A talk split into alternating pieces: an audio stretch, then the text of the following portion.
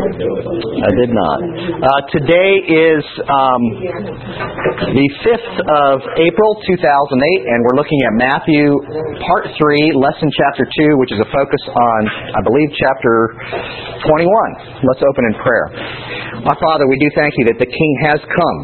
And we thank you that he has uh, declared his kingship and that we have been uh, told uh, how it is that we can be His subjects and His disciples. Father, we thank you also that He is coming again. And we look forward to that day. We look forward to the day when every knee will bow and every tongue confess to the glory of God the Father. Lord, we pray that you might bless us this morning as we open your word. Give us a glimpse of your heart and your desire to fellowship with us, we pray in Yeshua's name. Amen. Uh, well, last week we looked a little bit at this concept of called and chosen. We looked at some of these vineyard parables. We have a couple. Uh, we have a couple parables this week, uh, looking again at this concept of vineyard. Uh, these are cast across two different chapters, so we do have to bring them together. But in the middle, we have this discussion of what takes place uh, at the, uh, just prior to the beginning of this last Passover that Yeshua celebrated uh, while he was here. From Isaiah chapter 56, verse 6 through 8. Also, the sons of a foreigner. And if you follow this word foreigner, it is not the same word. It's not goy. It's not. Uh, it's not um, ger. It is actually a word that's first used in, in Exodus chapter 12, verse 43. Um, and I would simply say, follow up with Ephesians chapter 2. It actually means a stranger, uh, someone not not a part of you, not familiar with you also the sons of the foreigner who join themselves to the Lord to serve him and to love the name of the Lord, to be his servants. Everyone who keeps from defiling the Sabbath and holds fast my covenant, even them I will bring to my holy mountain, and I will make them joyful in my house of prayer. Their burnt offerings and their sacrifices will be accepted on my altar. For my house, this is a very famous line. You probably recognize this. You probably don't recognize, or you may not recognize the verses that lead up to it. For my house shall be called a house of prayer for all nations. And it actually doesn't say, it's not goyim there, it's actually nations as in uh, peoples. Peoples. Amin. All nations the uh, Lord God, and that is actually a covenant reference. It's actually uh, a a uh, a repeated one there, uh, where it says where it has His holy name and then God following.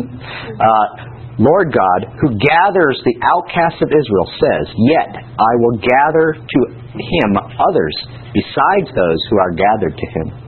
This is a prophetic passage. And you know, a lot of places you go, and I don't know if you've seen this before, you can go into cathedrals. Sometimes they on, especially more modern cathedrals of the last couple centuries, they'll have sometimes, sometimes, oftentimes, uh, uh, this quote from Isaiah chapter 56. Uh, ironically, they only put part of the quote up there. My house shall be called a house of prayer.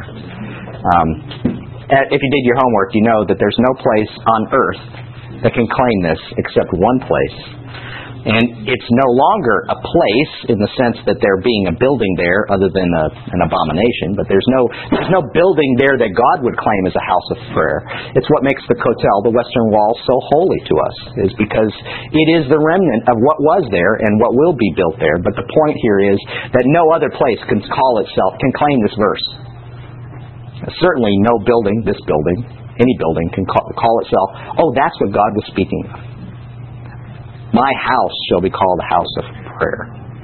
We're going to look at this a little bit today. I think it's uh, I think it's very uh, fitting for us as we examine the circumstances of the world around us, whether it be tomorrow or uh, hundreds of years from now. It certainly appears to be the world is headed for disaster, and uh, to know that we have this hope that's here. This is this is very satisfying for me, and it's very comfort for, comforting for me to read these verses.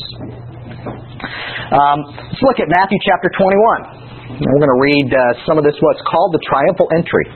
Putting it in historical context. Again, if you did your homework and you, and you looked at this, it's remarkable how much you may know about these very important passages, these very important chapters of Matthew, and yet not know the significance or the historical setting or the religious and cultural setting that they were found in. Does that do anything for you if you learn that afterwards? Does it help you?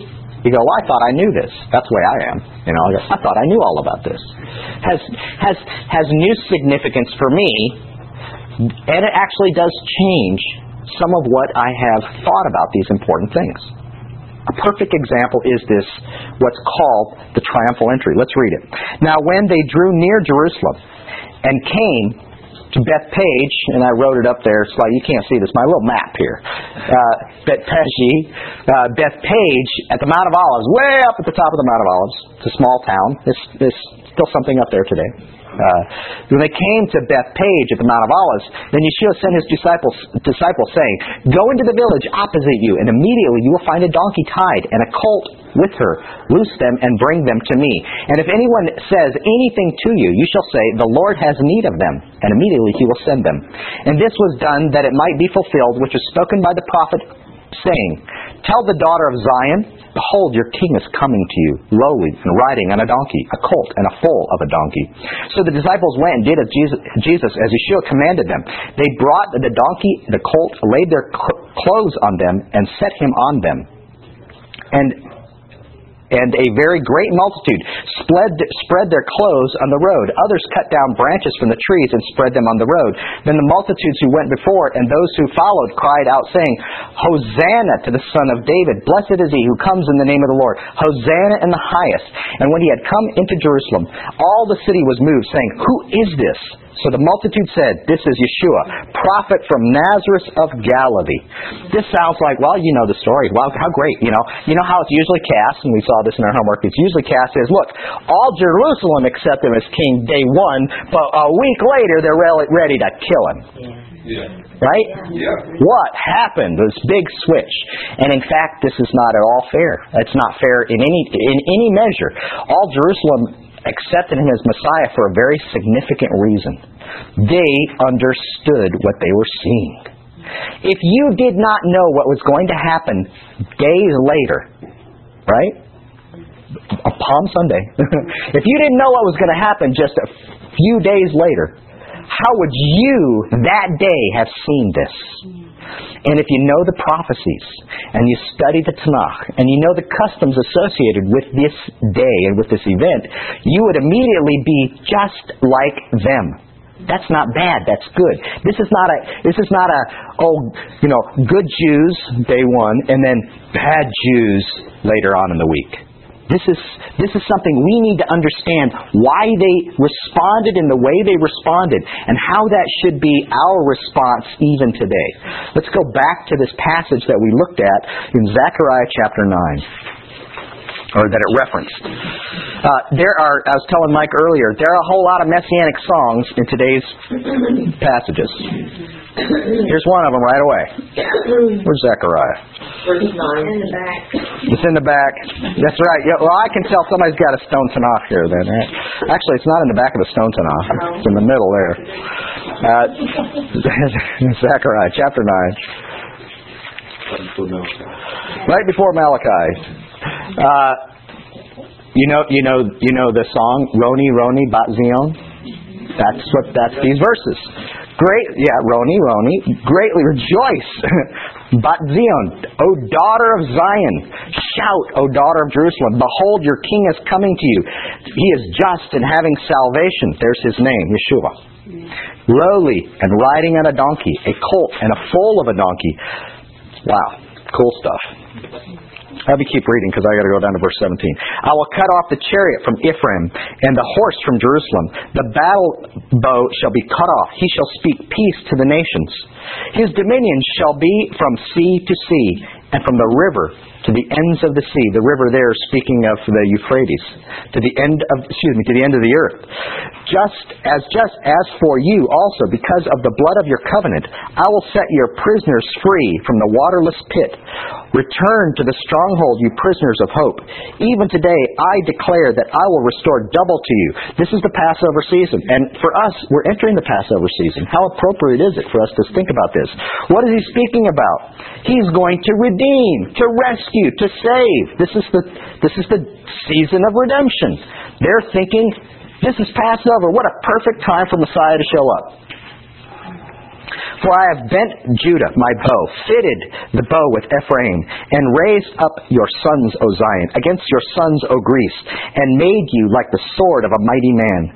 Then the Lord will be seen over them, and his arrow shall go, will go forth like lightning. The Lord God will, the, uh, will blow the trumpet, that's you know that's end of the end of the world stuff, right? and go with the whirlwinds from the south. The Lord of hosts will defend them. They shall devour and subdue with sling stones. They shall drink and roar as if with wine. They shall be filled with blood like basins, like the corners of the altar. The Lord their God will save them in that day as the flock of his people, for they shall be like the jewels of a crown, lifted like a banner over his head. For how great is its goodness, and how great is its beauty! Grain shall make the young men thrive, and new wine the young women. Wow! It didn't happen, did it? But wait, they see it happening. What are you now? Put yourself then. What are you thinking? This is it. It's the end of the world as we know it, but there's some good stuff coming because Messiah is going to reign. It's a new day. It's a new day. It's it's a powerful picture. What are they saying when they when he comes down? What are they singing? Hosanna? No, they're not singing Hosanna. It's Hoshiana. What are they saying? They're actually using a root for his own name, Yeshua. They're saying, "Save us now." Why? Because it's from the Hallel. Well, you guys, you guys know that we do this at Passover. So this is part of your this is part of your experience. A lot of people reading this chapter don't know that. They think this is something people just making up. Seems like a good thing to say. Let's all say Hosanna. right? Well, let's look at it. Go to, go to Psalm chapter 118. In your Haggadah, if you have a Machzor, which is a, a, a prayer book designed for a festival, for instance, there's a Machzor for Passover. The Pesach Machzor has has a long section of the Hallel, which is Psalm uh, Psalms 118 or 113 through 118. Let's go to Psalm 118, which is what they're actually saying.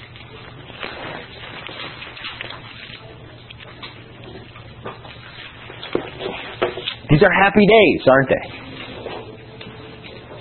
Go to chapter uh, chapter eight, uh, 118, verse 19 says, "Open to me the gates of righteousness." Here's another messianic song for you. I don't know if you've actually we've seen we sing a phrase from this song, actually this phrase in several songs here at, here at Hope of Israel. Open to me the gates of righteousness; I will go through them. This is actually the song or the psalm for uh, this. Actually, uh, this is not the same psalm, but Psalm 124 also, also talks about opening the gates of righteousness, which is actually a psalm. Actually, it's Psalm 24, which is a psalm for the first day of the week.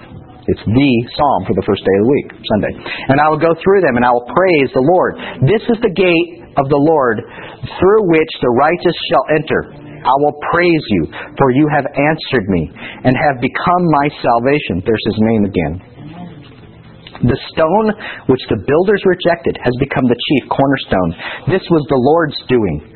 It is marvelous in our eyes. This is the day the Lord has made. We will rejoice and be glad in it. What day is the day the Lord has made? I mean, you say that all the time. People say it. This is the day the Lord has made. Think about it. Whenever you say that phrase, understand what day is it speaking of? It's speaking from Psalm 118. It's the day of redemption. You that's a best Christian song. Of course. Well, there's lots of these are these are these are good for all people who love the Lord, right? but the connection here to the Passover is what's important. This is a connection to the Passover. The Passover is the season of redemption. This walking down this road from Bethpage, and it's there today. You walk through olive groves, where the Garden of, of Gethsemane is traditionally to be found. Across the Kidron Valley, there used to be a bridge going across it, going right into the uh, beautiful gate, or what some people call the Golden Gate, the beautiful gate, which is walled up now, but the beautiful gate right into the temple. It comes from where, at the top of the hill, is where the ashes of the red heifer were burned. That was the purpose for this road coming down from Bethpage. Its purpose was to carry the ashes of the red heifer in a ceremony, whenever it was needed, in a ceremony down from the top of the hill across the valley into the Temple Mount. So the purpose for that gate was actually a uh, it's it's it's it serves a ritual purpose. Serves a ritual purpose. They're coming down the hill. They're singing the Great Hallel. This is this is Passover. This is happy stuff. And here he is. He's riding on a foal of a donkey. How ironic. Maybe it's true. That's why they're saying it. Son of David. Maybe it's true. Maybe he is the Messiah. You know, and, and, and what do they expect to happen now? Is there a connection between the narrow gate in Matthew 7 and the gate that's referenced here? I don't think so. This is actually a very broad gate. This is what was called the Nicanor Gate uh, back in the Second Temple period. Uh, it was actually a gift from, I think it's Persia, uh, built it. It's called the Beautiful Gate because it was beautiful. It was very ornate.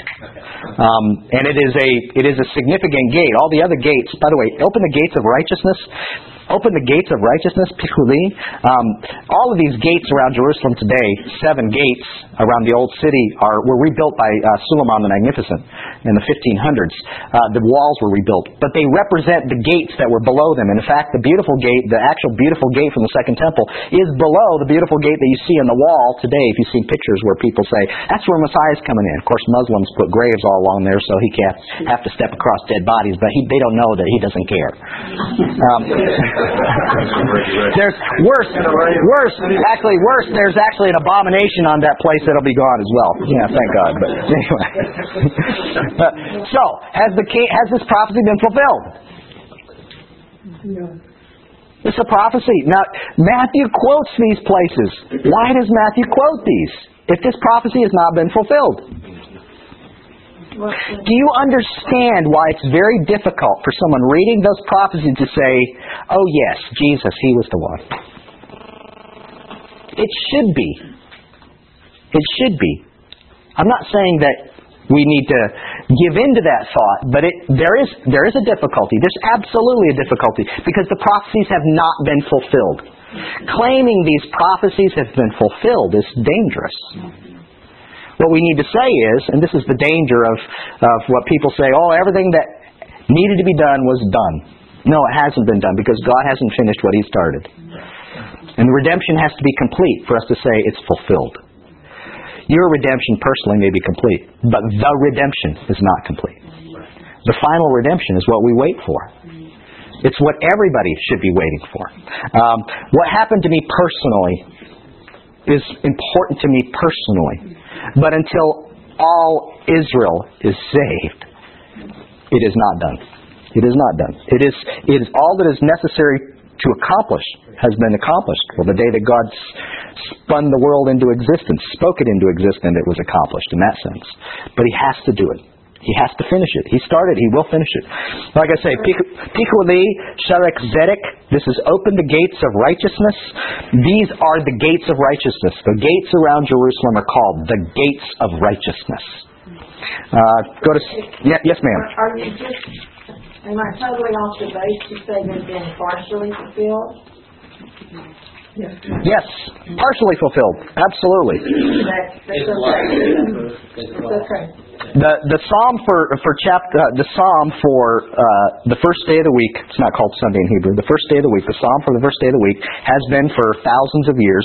Is Psalm 24. Psalm 24, verse seven. Lift up your heads, O ye gates, and be lifted up, you everlasting doors, and the King of glory shall come in. Who is this King of glory? The Lord, strong and mighty, the Lord, mighty in battle. Lift up your heads, O ye gates. Lift up, you everlasting doors, and the King of glory shall come in. Who is this King of glory? The Lord of hosts. He is the King of glory. Selah. Repeats it twice just in case you missed it. Lift up your heads. These gates, these gates long for their King. And if you had been there, in the first century, you would have said, This is it. The king is here. This is exactly like we saw. Or if you were a skeptic, you'd go, Come on, this is rigged. This is rigged to look like Zechariah chapter 9. Actually, you wouldn't have said chapter 9. You would have said Zechariah. About this cornerstone? The chief corner, or the cornerstone is that now the chief cornerstone. The stone that the builders rejected has become the chief cornerstone. This is part of that thing I've never kind of understood. It's like, how did they build it? Now, okay, oh, that's a good one. Let's bring it over here. That's exactly the way you did cornerstones. Cornerstones usually are like a keystone. It's the capstone. And the capstone is, to make an arch requires perfect angles. And you kind of have to find the stones that have the angles as you're working through them and you cut them or whatever else. Well, the ones that you've set aside that don't match, that don't fit, until you get to the end has the greatest angle, the peak, right? You see them today in these, uh, our house has these keystones, right? It's the one with the biggest angle at the top of the arch. That's that same, that's that same idea. It's the capstone. It's the stone that, that didn't fit anywhere until you get to the top. And then it's the keystone. It's what holds it all together. Right? This is that idea. It is literally cornerstone. Rosh Pinah literally, literally means cornerstone. Rosh Pinah is another that was another messianic song. We, we, we borrow these from the Hebrew really well, I think. Um, uh, Rosh Pinah is another is another uh, reference. This is a reference to David. That's Psalm 118 is a reference to David. David is actually talking about himself when he says the stone that the builders rejected has become the chief cornerstone. He was the last brother. Oh, you don't want him. You know, hey, bring all the older, better looking brothers forward. David, he's scrawny. You know? Actually, he had a ruddy complexion. But other than that, you know, he's he's he's the little guy. He's the he's the kid. You know, he's our kid brother. You know, Samuel says, No, bring him. And when he sees him, he knows immediately. God says, This is the one. Well, this is exactly this idea. So, this reference to son of David, that they're saying, Hosanna, son of David, Hoshiana. They're saying, they're saying, this is Messiah. They get it. They really do. They're not, they're not confused. They understand completely this is Messiah. What we're seeing is Zechariah chapter 9. What we're seeing is Psalm 118. That's why they make the connection. This is Passover. It's perfect timing. Right? It's the day of redemption. Absolutely. But what are they looking forward to on Passover? That's it, man. The king's the king's here. Let's set up the kingdom. That's right. Are his disciples thinking that too? Sure. Yes, absolutely.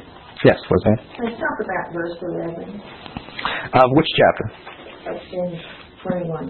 Matthew 21? Okay. Let me go to it real quick. Go to Matthew 21, verse 11. He says, uh, So the multitude said, This is Yeshua, the prophet from Nazareth of Galilee. It seemed to me when I did my work that that was sort of a confusing statement. It was. Because the prophet was supposed to come from Beth- Bethlehem and he's been misidentified here. Isaiah, Galilee of the Gentiles, Uh-huh. the prophecy referring to that area Right. of Israel, so that's technically accurate in a way. Oh, yeah, sure it is. Yeah. Well, there, there is a disconnect, and you see this through the Gospels. There is a disconnect. They're going, wait, he's from he's from Galilee. He can't be Messiah. They do do that. Yeah, they absolutely do. But and that may be a, there may be a little bit of an ironic statement there. We go, okay, here's Messiah. This is Messiah. Who is that? Who is this guy that everybody's calling Messiah? Well, that's that's Yeshua. He's the prophet from from Nazareth. They're going, okay, well, you know, doesn't seem to fit. Maybe I guess. Yeah. Yeah, because he has to be from Bethlehem. That's right. That's right. Good, yeah. But there is, but you're right. Isaiah talks about Galilee the Gentiles, and in fact, his light is dawning from Galilee the Gentiles. Uh, we can see in retrospect, but understand there may have been confusion on their parts because of this. Yeah, absolutely. Uh, verse 11 through 16, they are openly declaring, chapter 21, verse 11 through 16, they are openly declaring um, that he is Messiah. So now, what do the chief priests think? Look at starting in verse 12. Then Yeshua went into the temple of God and drove out all those who bought and sold in the temple, and overturned the tables and the money changers and the seats of those who sold doves. And he said to them, It is written, My house shall be called a house of prayer, but you have made it into a den of thieves. Then the blind and the lame came to him in the temple, and he healed them. But when the chief priests and the scribes saw the wonderful things that he did, and the children crying out in the temple, saying, Hosanna or Hoshiana to the Son of David, they were indignant. Why were they indignant? He was taking your job away. Well, first of all, the first thing that needs to be asked is what is there what is anybody doing in the temple with selling of things? It's absolutely forbidden. You can't have a tree because it might drop a leaf on the temple grounds in the, in the Mishkan, in the, in the tabernacle. But you have people selling things unclean. I mean, talk about talk about profane. I mean, this is absolutely forbidden and profane. What were the? Well, why was it happening? Because the chief priests got a cut. They were they were involved. This was a money making endeavor for them. The corruption, and this is one of the things that you get in the Gospels. And if you read carefully, you can see this. And historically, we know this. The priesthood of the first century was corrupt. In fact, the idea that somehow God is against his very place that he's named his name is a is a remnant of a theology that sees these chief priests and says everything having to do with whatever they had uh, been given as their authority was wrong. They had taken the authority and used it incorrectly, but the authority was valid.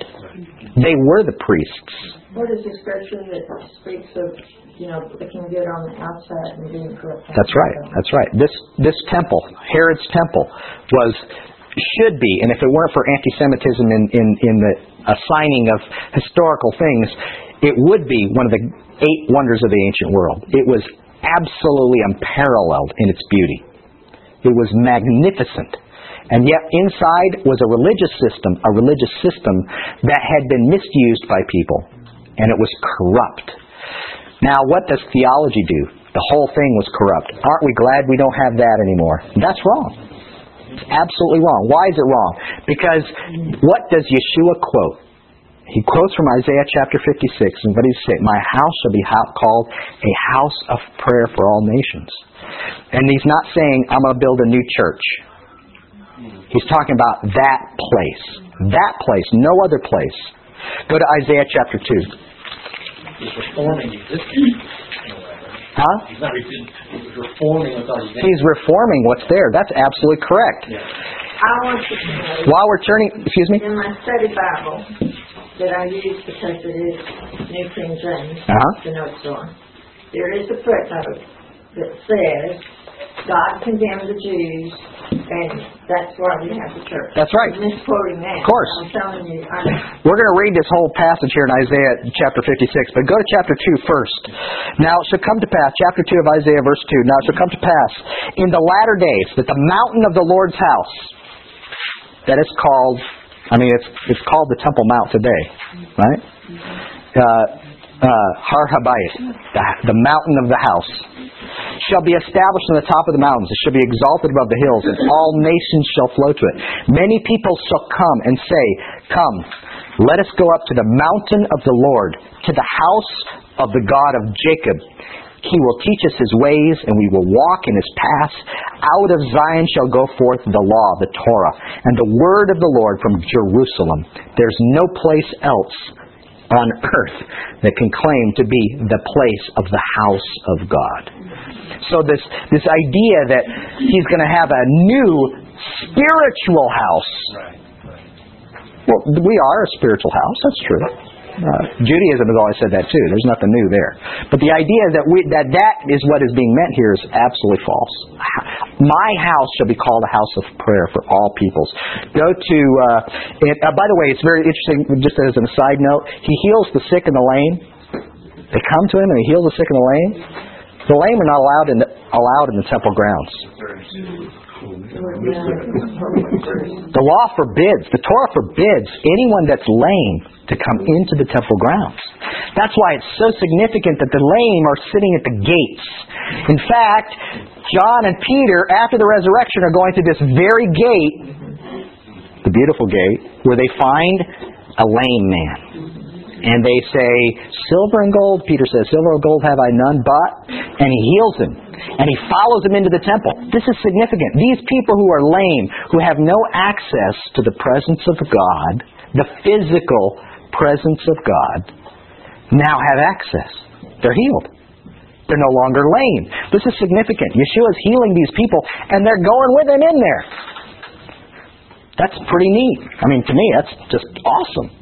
Uh, in, in uh, Yeshua cleanses the temple. He he turns over the tables, and we see this as a boy. It's an overturning of Judaism. This is Christianity has done this. This is what they've done.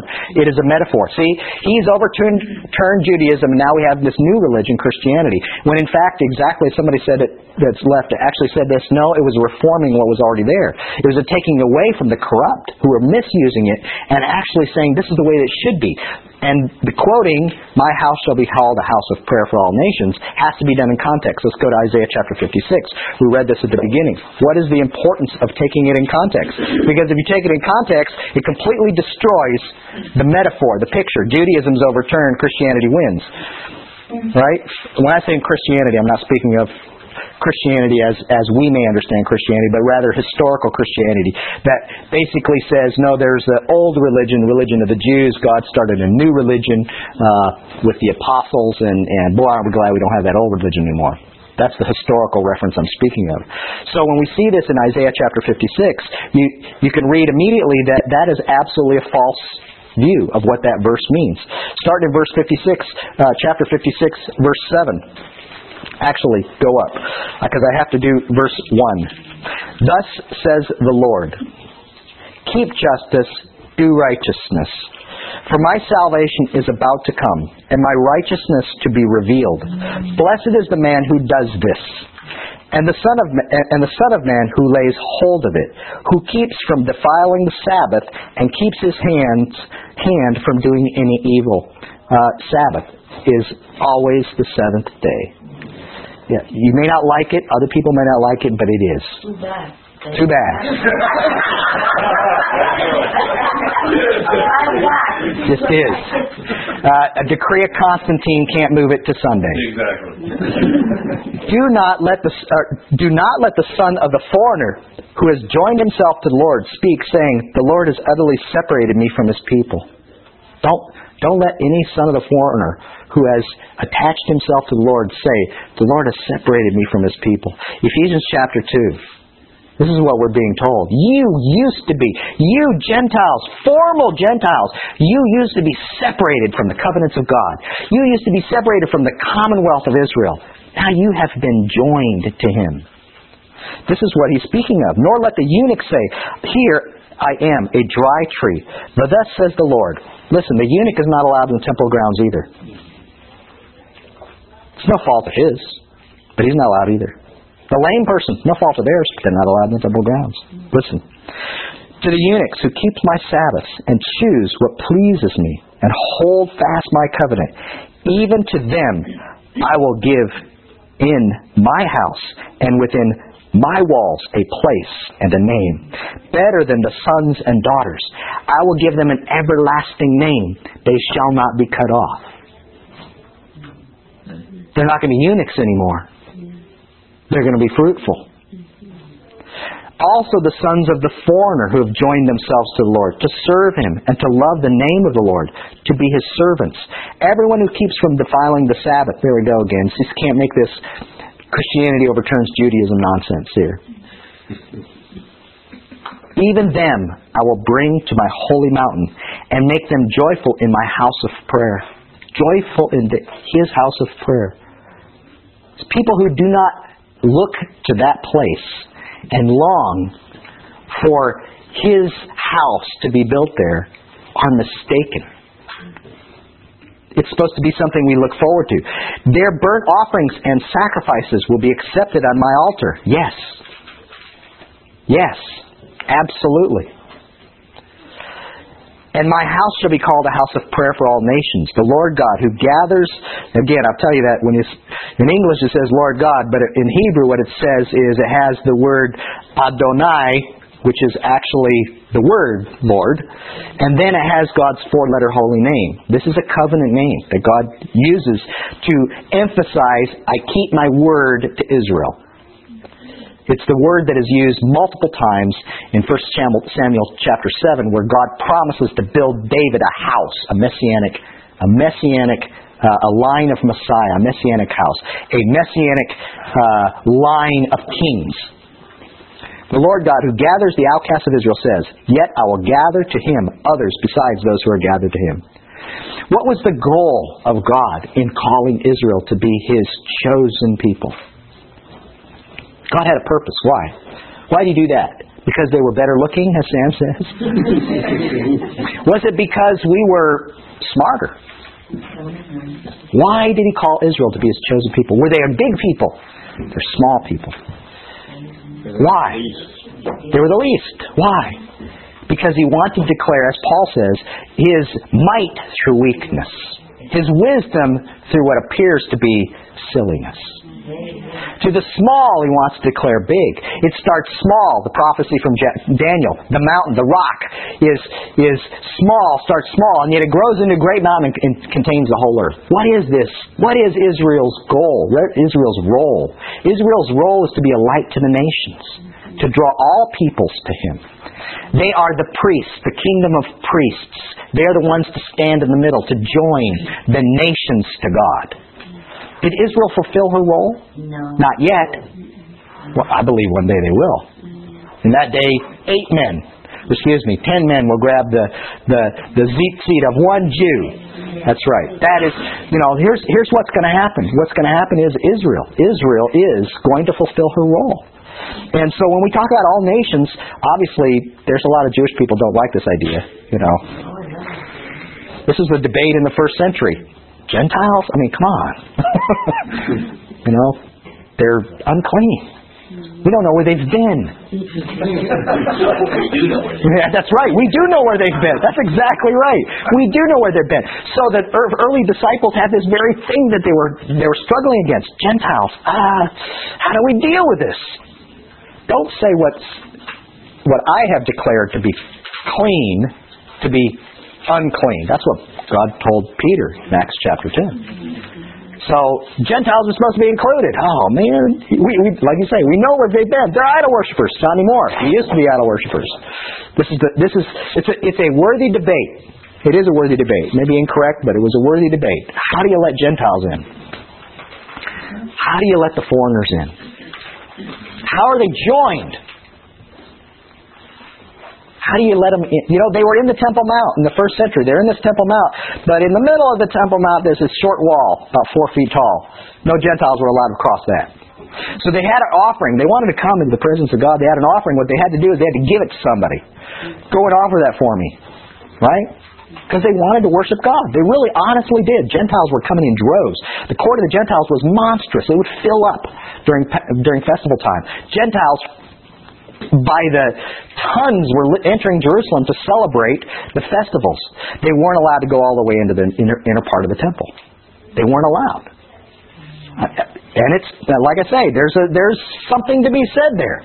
How do you know these are good Gentiles that have really repented from idolatry? Or are they coming to offer an offering to the Lord, you know, wink and nod, when it's really to their own private gods?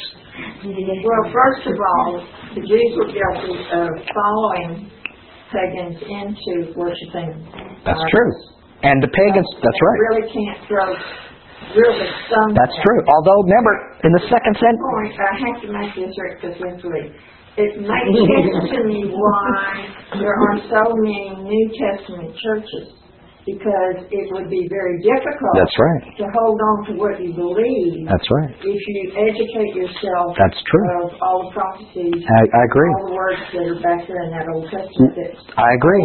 and doesn't belong in I agree. We need to be careful how we educate people. We need to be gracious towards them, but you're right. Absolutely. It's very difficult to stand and say, we're a New Testament church when you don't even know the basis by which that's right.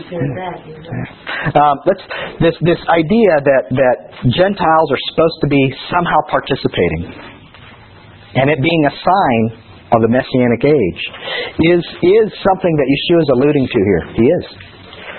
The idea that he says, he's drawing from Isaiah, Isaiah chapter 56. He's not just saying this metaphoric house of God will be a place for all nations.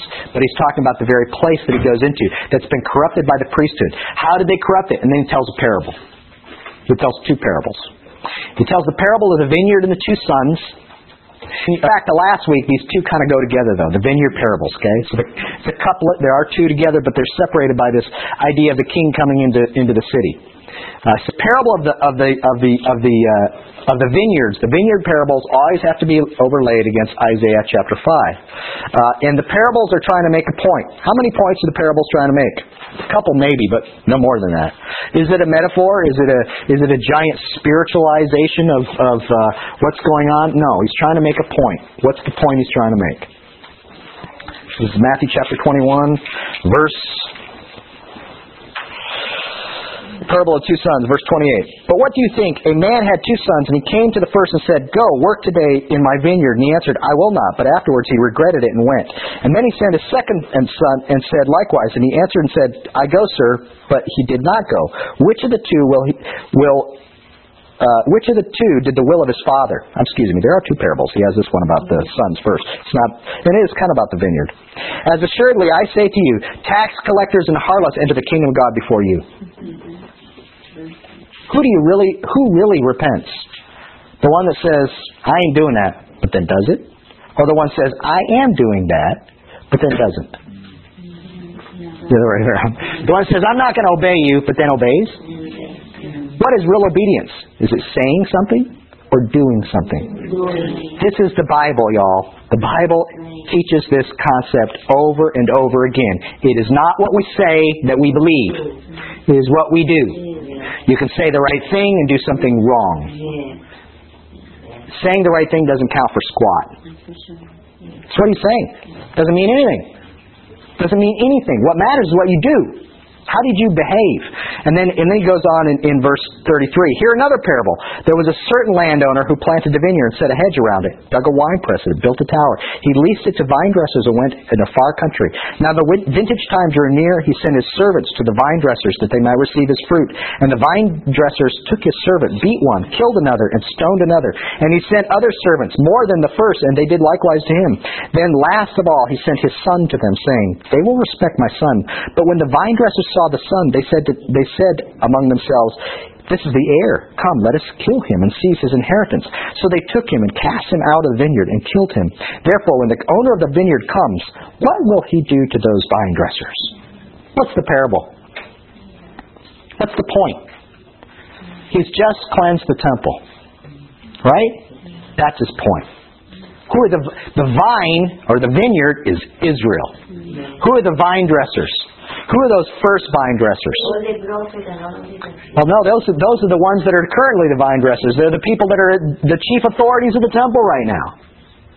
Who came to them and told them, knock it off, all the way through the prophets? The prophets did. The prophets said, stop it. You're polluting the very place. In Ezekiel, we see the presence of God leave out of the temple. Why? Because they kept polluting it with idolatry. Well, they're not involved in idolatry here in the first century, but it's just as bad. They're selling things in the temple. They're keeping people out. I'm not talking about the lame, that's commanded, but they're keeping people out that want in. They're actually buying. They're they're they're have a. I mean, these people were the richest there were. The chief priests. These were wealthy people. That's backwards. The Levites and the and the uh, and the sons of Aaron had no inheritance other than what was given to them, not taken from the people. So we see this idea that that these people are the wicked vine dressers. Now here's the way the parable's usually played. Judaism, those the old guys. New vine dressers, you know, the, his son comes, he's going to take the vineyard away. How can you take Israel away from Israel? It's not. It's taking it away from those people who had misused what God gave. And who are these new? Who are these new uh, vine dressers? They're the new authorities. They're they're Yeshua's own disciples himself. This idea that that the temple had been polluted. Uh, again, the first century. What would you have seen when you saw this? You'd say, "This is it. He's cleaning up the mess. We all know it's a mess. He's cleaning up the mess. He's he's going to throw the priests out next, right?" He's going to take over. I mean, we're going to see Rome destroyed. We're going to see all the nations coming here. Well, we see it now, but we're going to see it all happen. This is it. The king is here. Uh, unfortunately, what we've done is because of these small twists, our theology and the theology of many has been affected in such a way as they see this as a contest where there is no contest between Judaism and Christianity, not understanding that the religion of the Bible is unchanged. Call it whatever you want. There's no contest, law and grace. It's all from God and it's all good. It's men that corrupt things. Yeah. And what men do is they say one thing and do another. And that's the question we have to ask ourselves. The personal application is, and that parable means this parable of the wicked son and the good son. Which are you going to be? The one who comes late and yet obeys God? The one who says, no, no, I won't, but then does it? Or are you going to be the one that says, oh, yes, I'm, I'm on your side, but then doesn't ever obey him? The second son. That's the one we want to be like. The one who agrees to obey, and then, excuse me, the one who, the, the one who, the first son, the one who doesn't agree to obey and yet does. It's what we do. Uh, I have this last thing in our, on our outline, Baruch haba Beshem uh, Hashem. Uh, blessed is he who comes in the name of the Lord. This is what we get this from. Is from Zechariah chapter 9. And the idea that one day, as he came down that long road from the top of the Mount of Olives into the Temple Mount, where people were saying, uh, Hoshiana, that we will one day understand that when he comes back and he says, and he says this later on, we're going to read this in Matthew, says, I will return, and actually he's quoting from Hosea, I will return to my place, but when you say, blessed is he who comes in the name of the Lord, then, then it's time. And, and then we see the fulfillment of these prophecies. Yes? Um, even, anyway, I'm just confused. So if I could ask you, um, verse 14. Of Matthew? Yes. Matthew 21, verse 14. Yes, ma'am. And the blind and the lame came to him in the temple, and he healed them.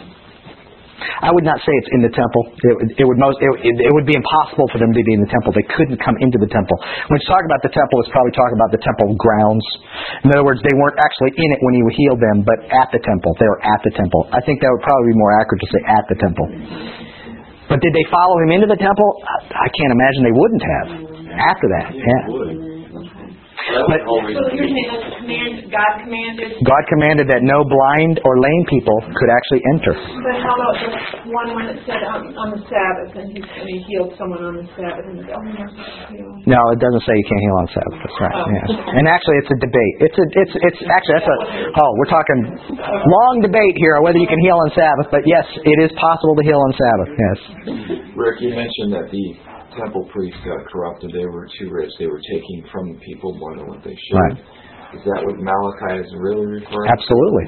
to? In context, that it was the priests that have robbed That's right. the people. Absolutely. If you follow the whole context of Malachi, the whole context of Malachi, it's the it's the it's the priests that were corrupt. The people then were cynical and would not bring and would not give what God had told them to give. Both groups are guilty. Yeah. Absolutely. Yeah. Now, I mean, you know, we start thinking about this stuff. You know, hopefully, hopefully, we get a new appreciation for what God commanded versus what man does. You know, man corrupts. We need to understand God's commands are never bad, never wrong. Let's close in prayer. Father, we do thank you that you have given us your word. We look forward to the return of the King. Father, we thank you that we today can say, Blessed is he who comes in the name of the Lord. And we know that, in fact, that Yeshua, our Master, is Messiah, King Messiah, and that his return is, is uh, soon in our days is what we long for and pray for. And we pray this in Yeshua's name. Amen.